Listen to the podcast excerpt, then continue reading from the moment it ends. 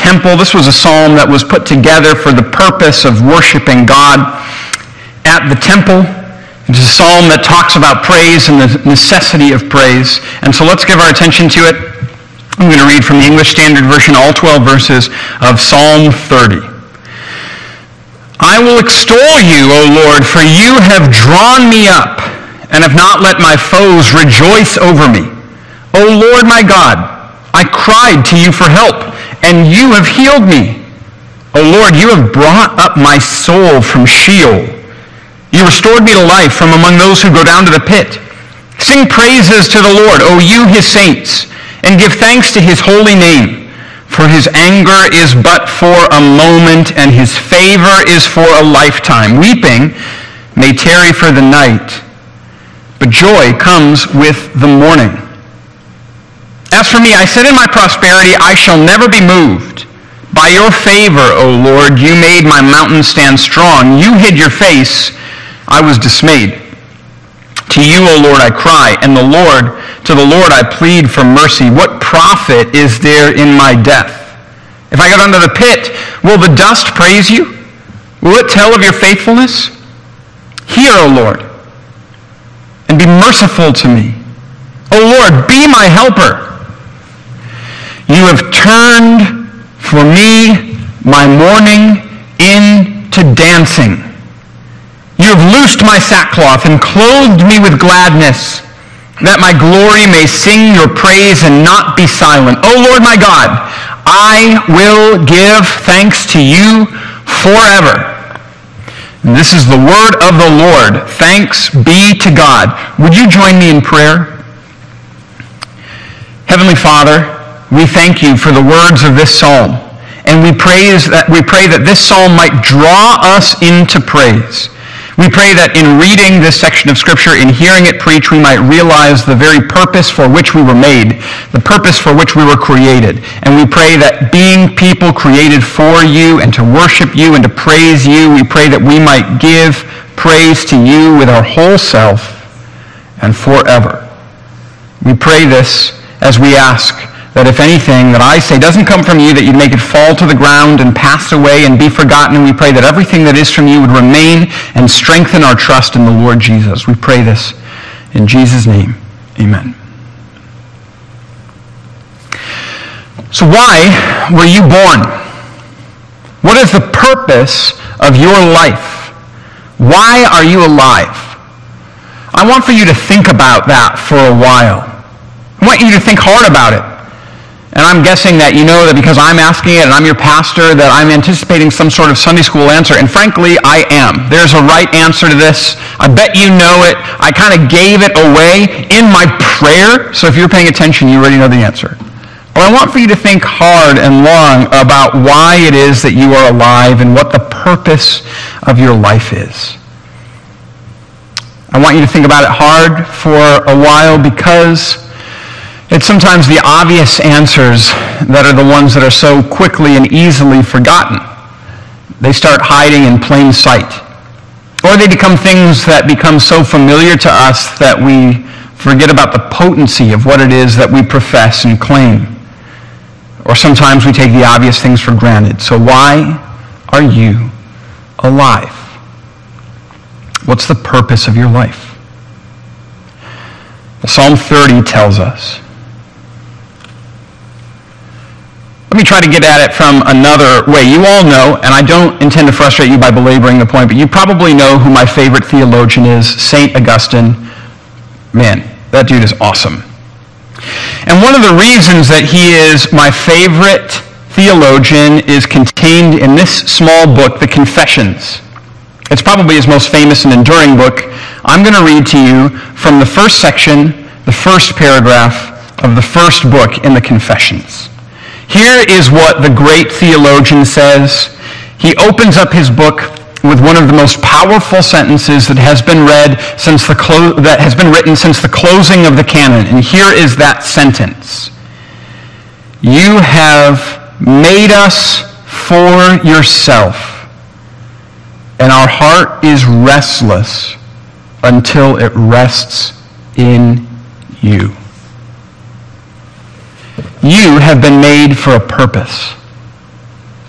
You have been made by God for God. And your heart and my heart will be restless until it finds its rest in God. But let me go back and actually read the sentence a little bit more broadly because that's the section that's most well known. Let me read for you the full sentence here. This is chapter 1, final sentence.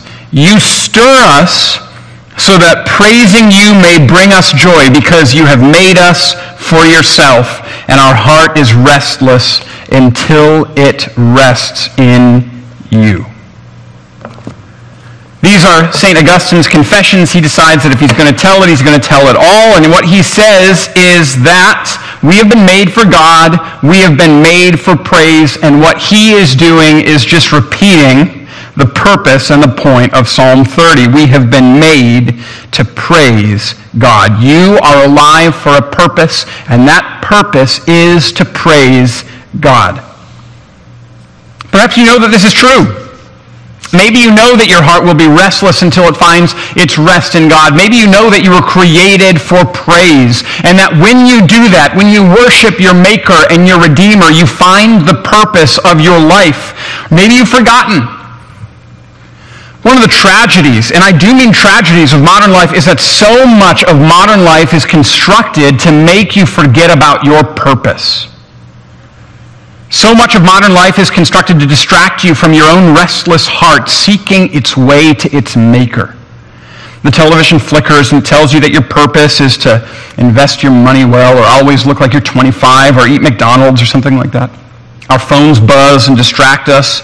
The notifications on our computers ding, all of us, all of it distracting us from that longing in our heart, seeking its rest in the Lord God that longing in our hearts seeking to return praise to the one who has made and fashioned and redeemed us. All of it numbing us to the reality that we have a purpose and that the scriptures call us to it. You are alive to praise God. You're alive to praise God.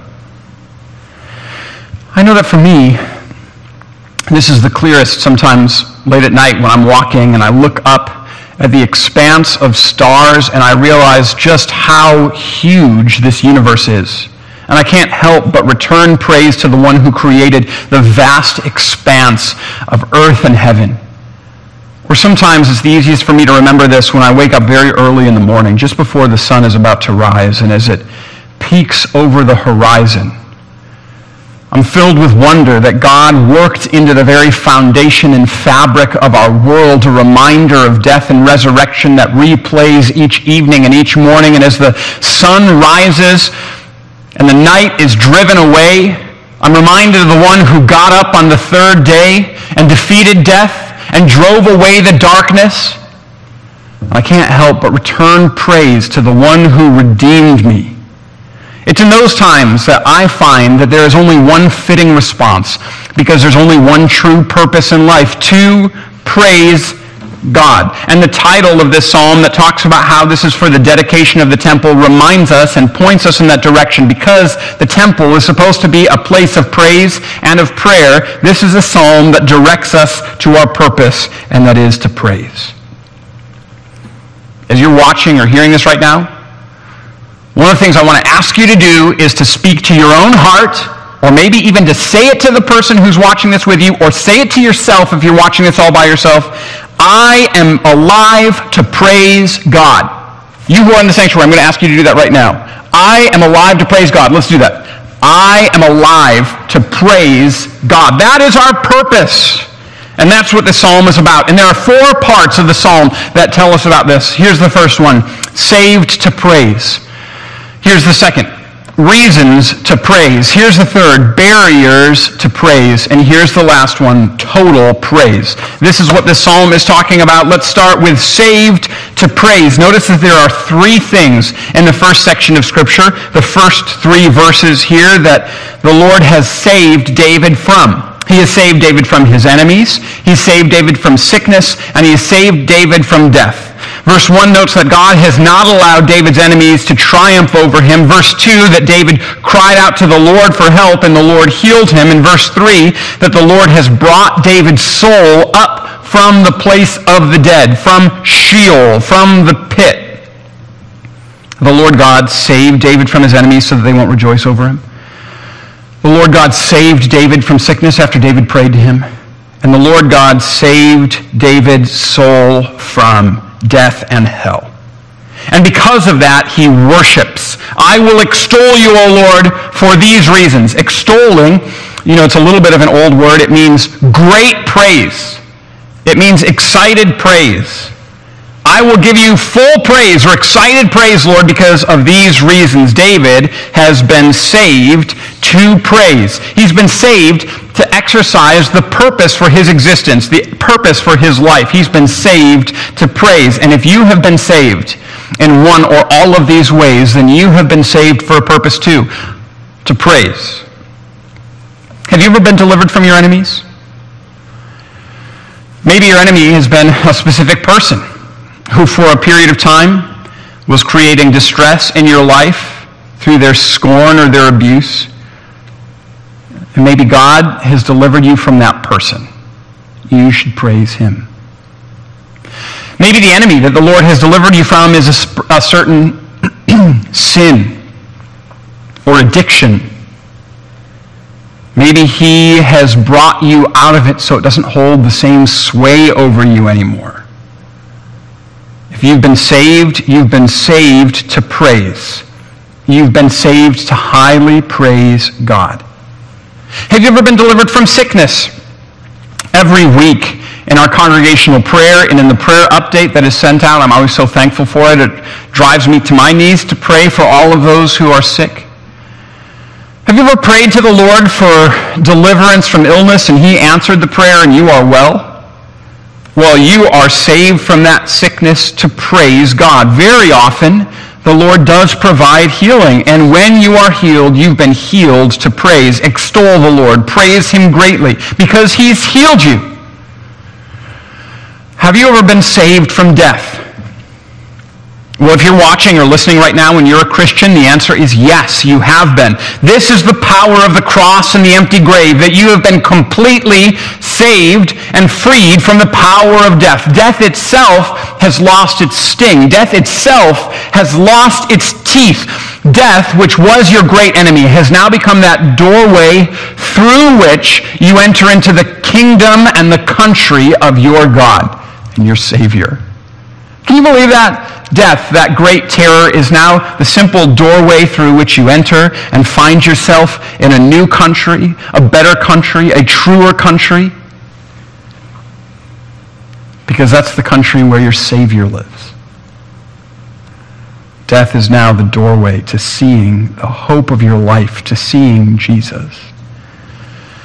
The scriptures talk about being saved as being brought from death into life being seated with the Lord God. This is what Ephesians 2 says. Let me read this great section from Ephesians.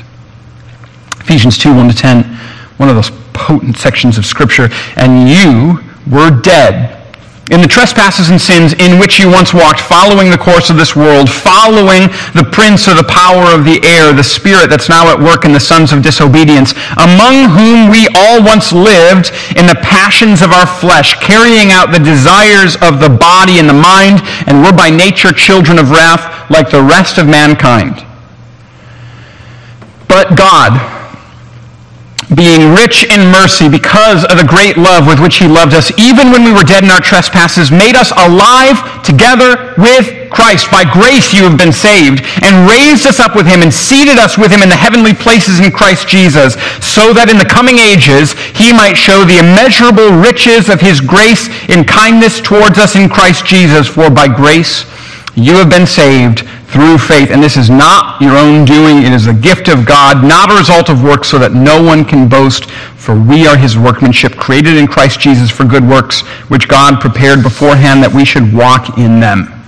What Ephesians 2 says is that you were dead. You were dead, dead. And Christian, you have been made alive and seated in the heavenly places. Death doesn't have a hold over you. The Lord has redeemed your soul from Sheol, from the pit, and you have been saved to praise him.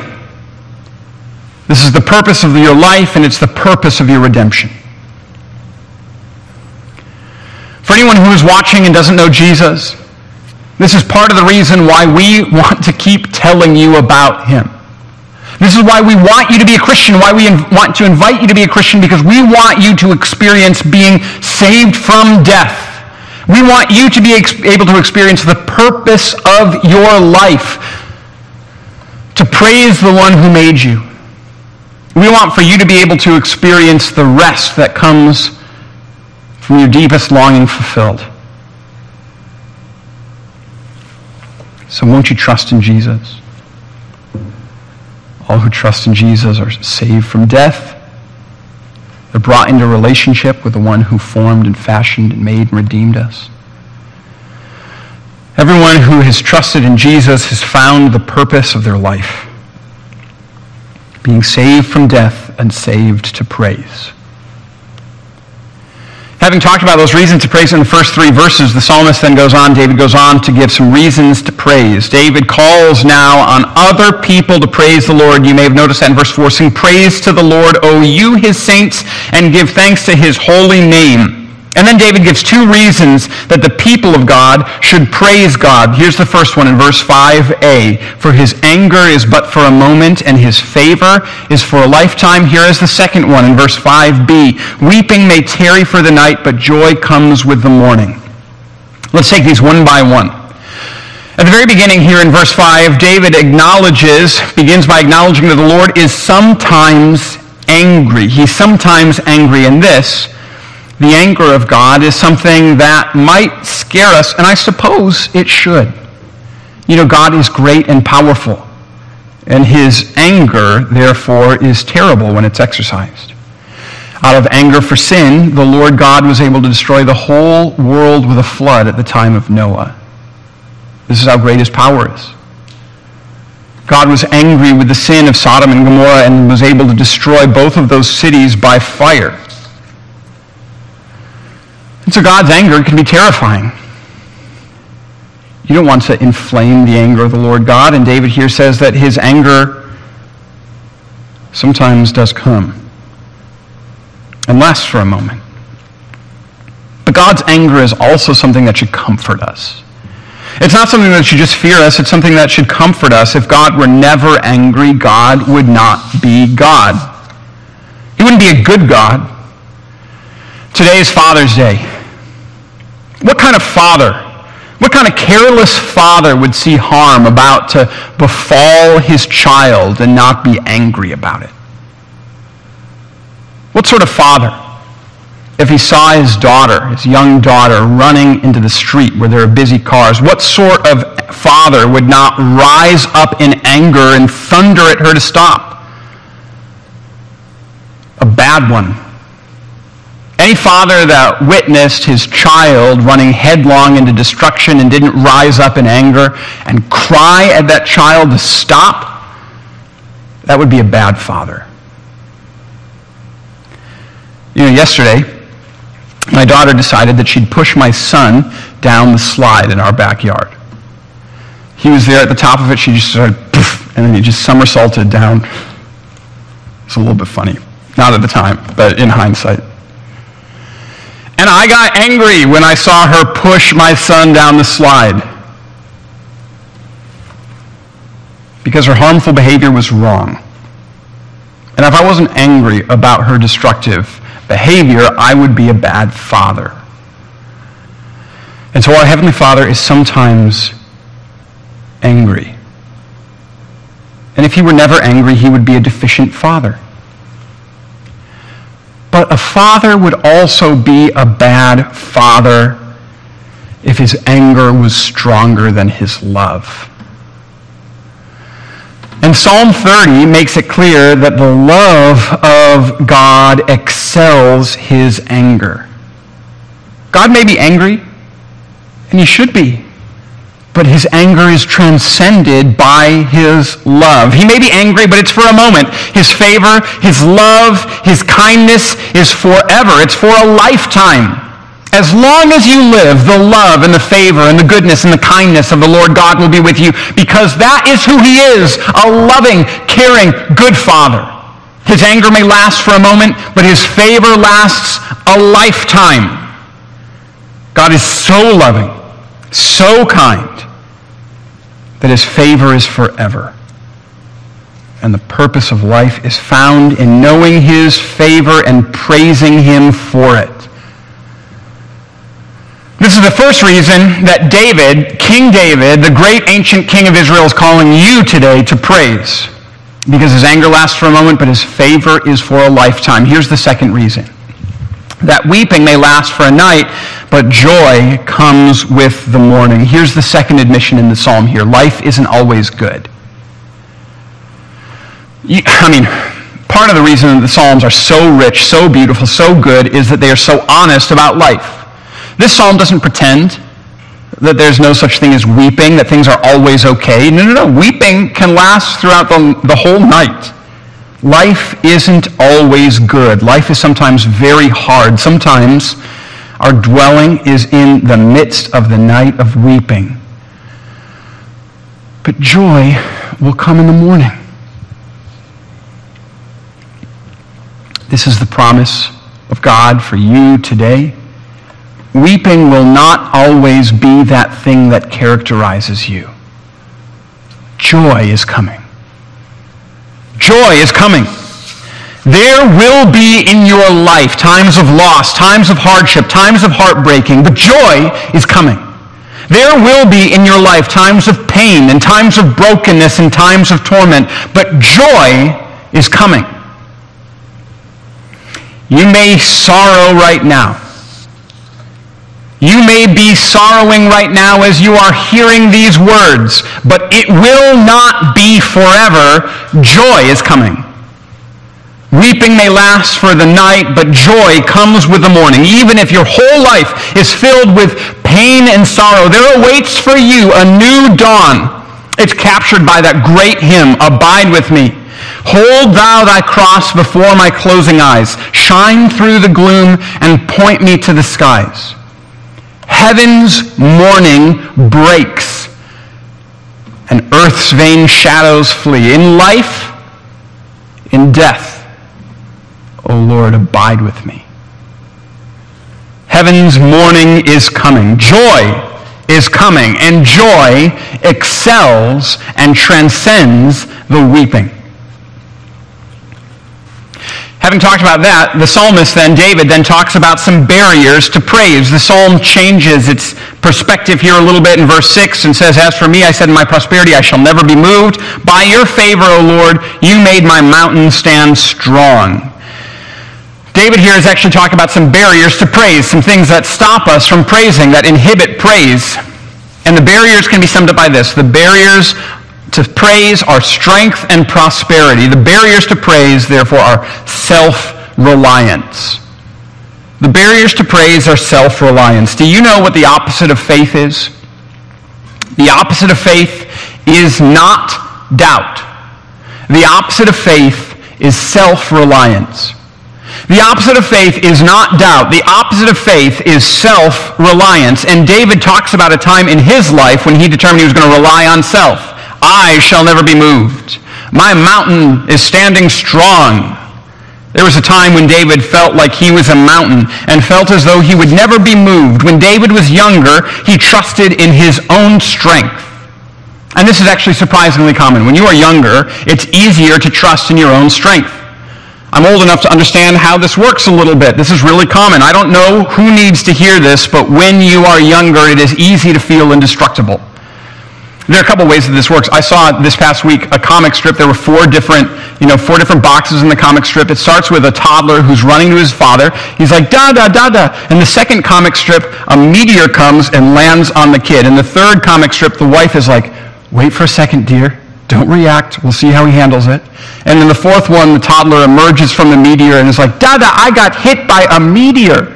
And then there's just a line at the bottom of it, it said, I'm pretty sure kids are indestructible as long as you don't acknowledge that anything bad has happened.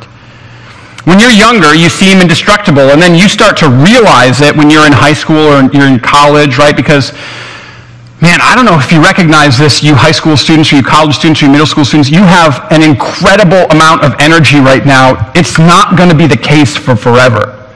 I remember when I was in college and I could be out with friends until 6.30 in the morning and then up at 8.30 for church and in church and participating fully, no problem for the rest of the day. Boundless energy. It doesn't exist so much anymore.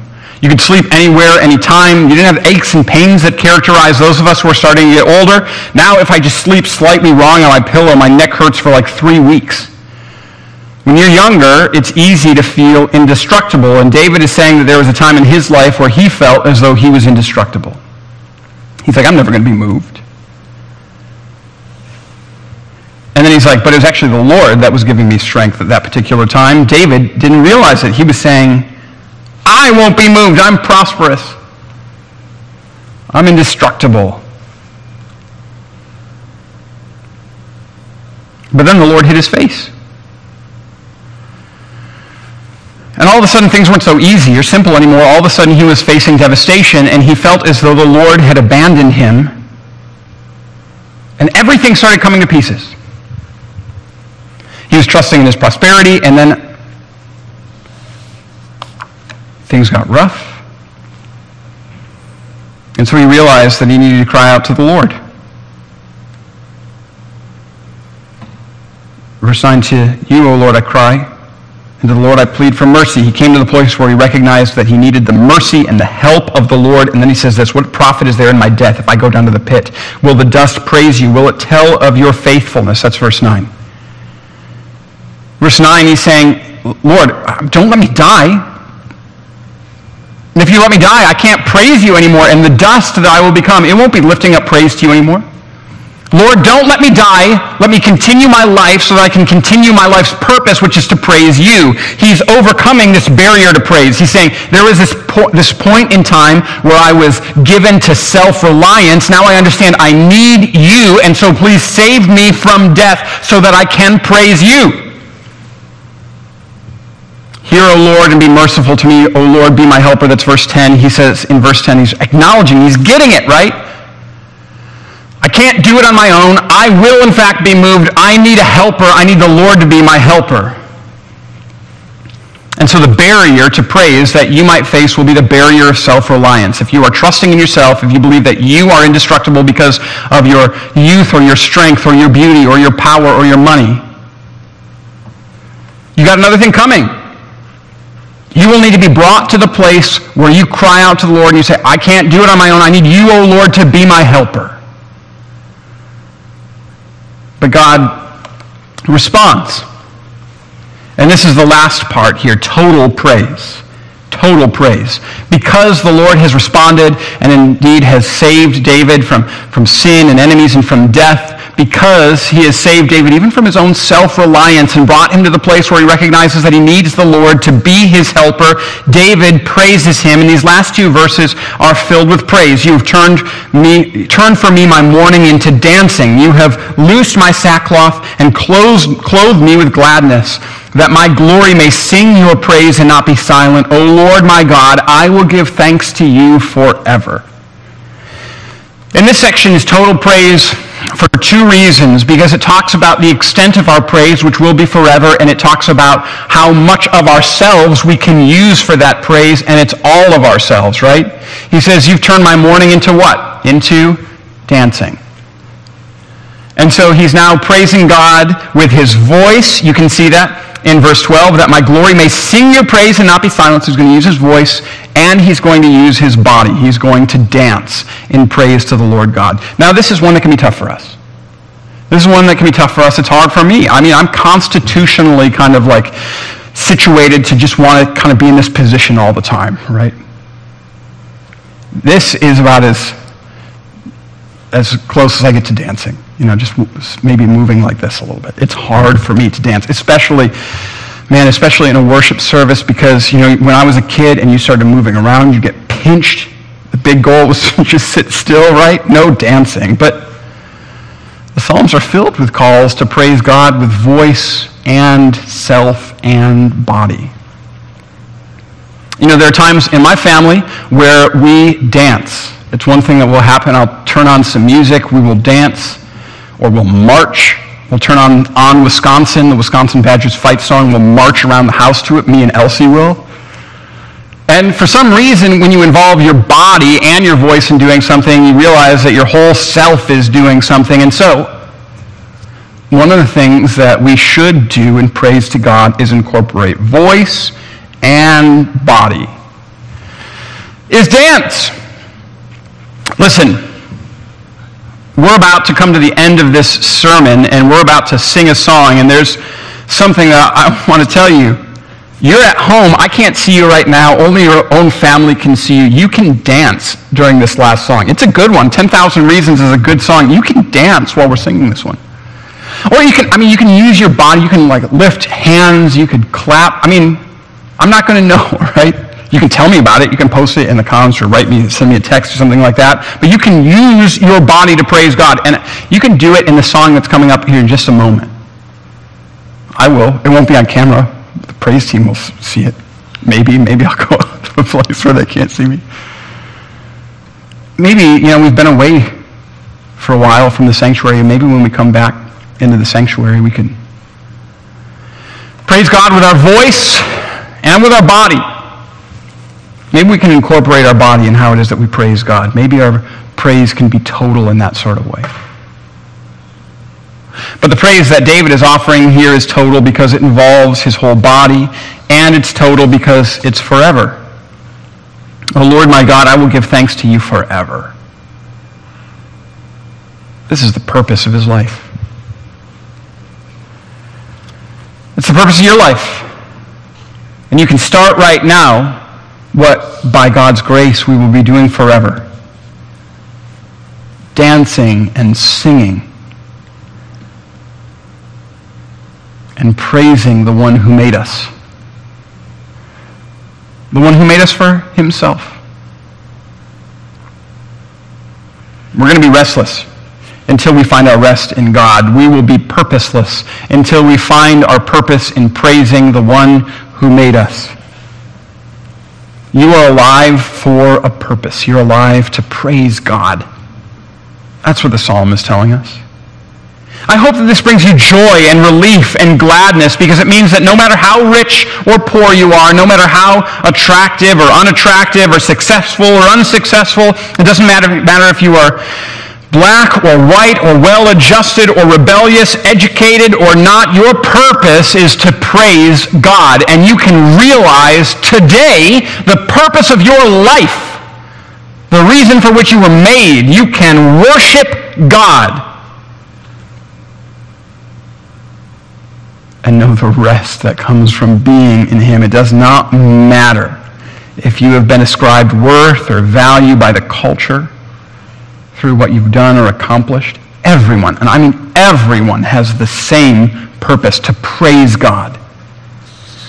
You need no special resources to fulfill your life's purpose. You don't need the right sort of upbringing. You don't need people to give you the right sort of opportunities. God has made you for a purpose. You're alive for this purpose to praise God. And when you praise Him, you'll know the rest that's found when realizing your life's purpose because God has made us for himself. Our heart will be restless until it finds its rest in praising him. Amen. Let's pray. Heavenly Father,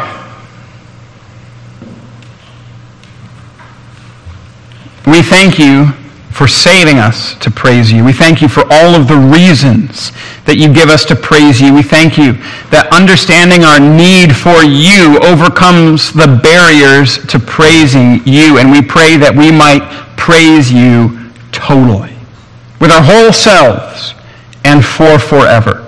We pray this in Jesus' name.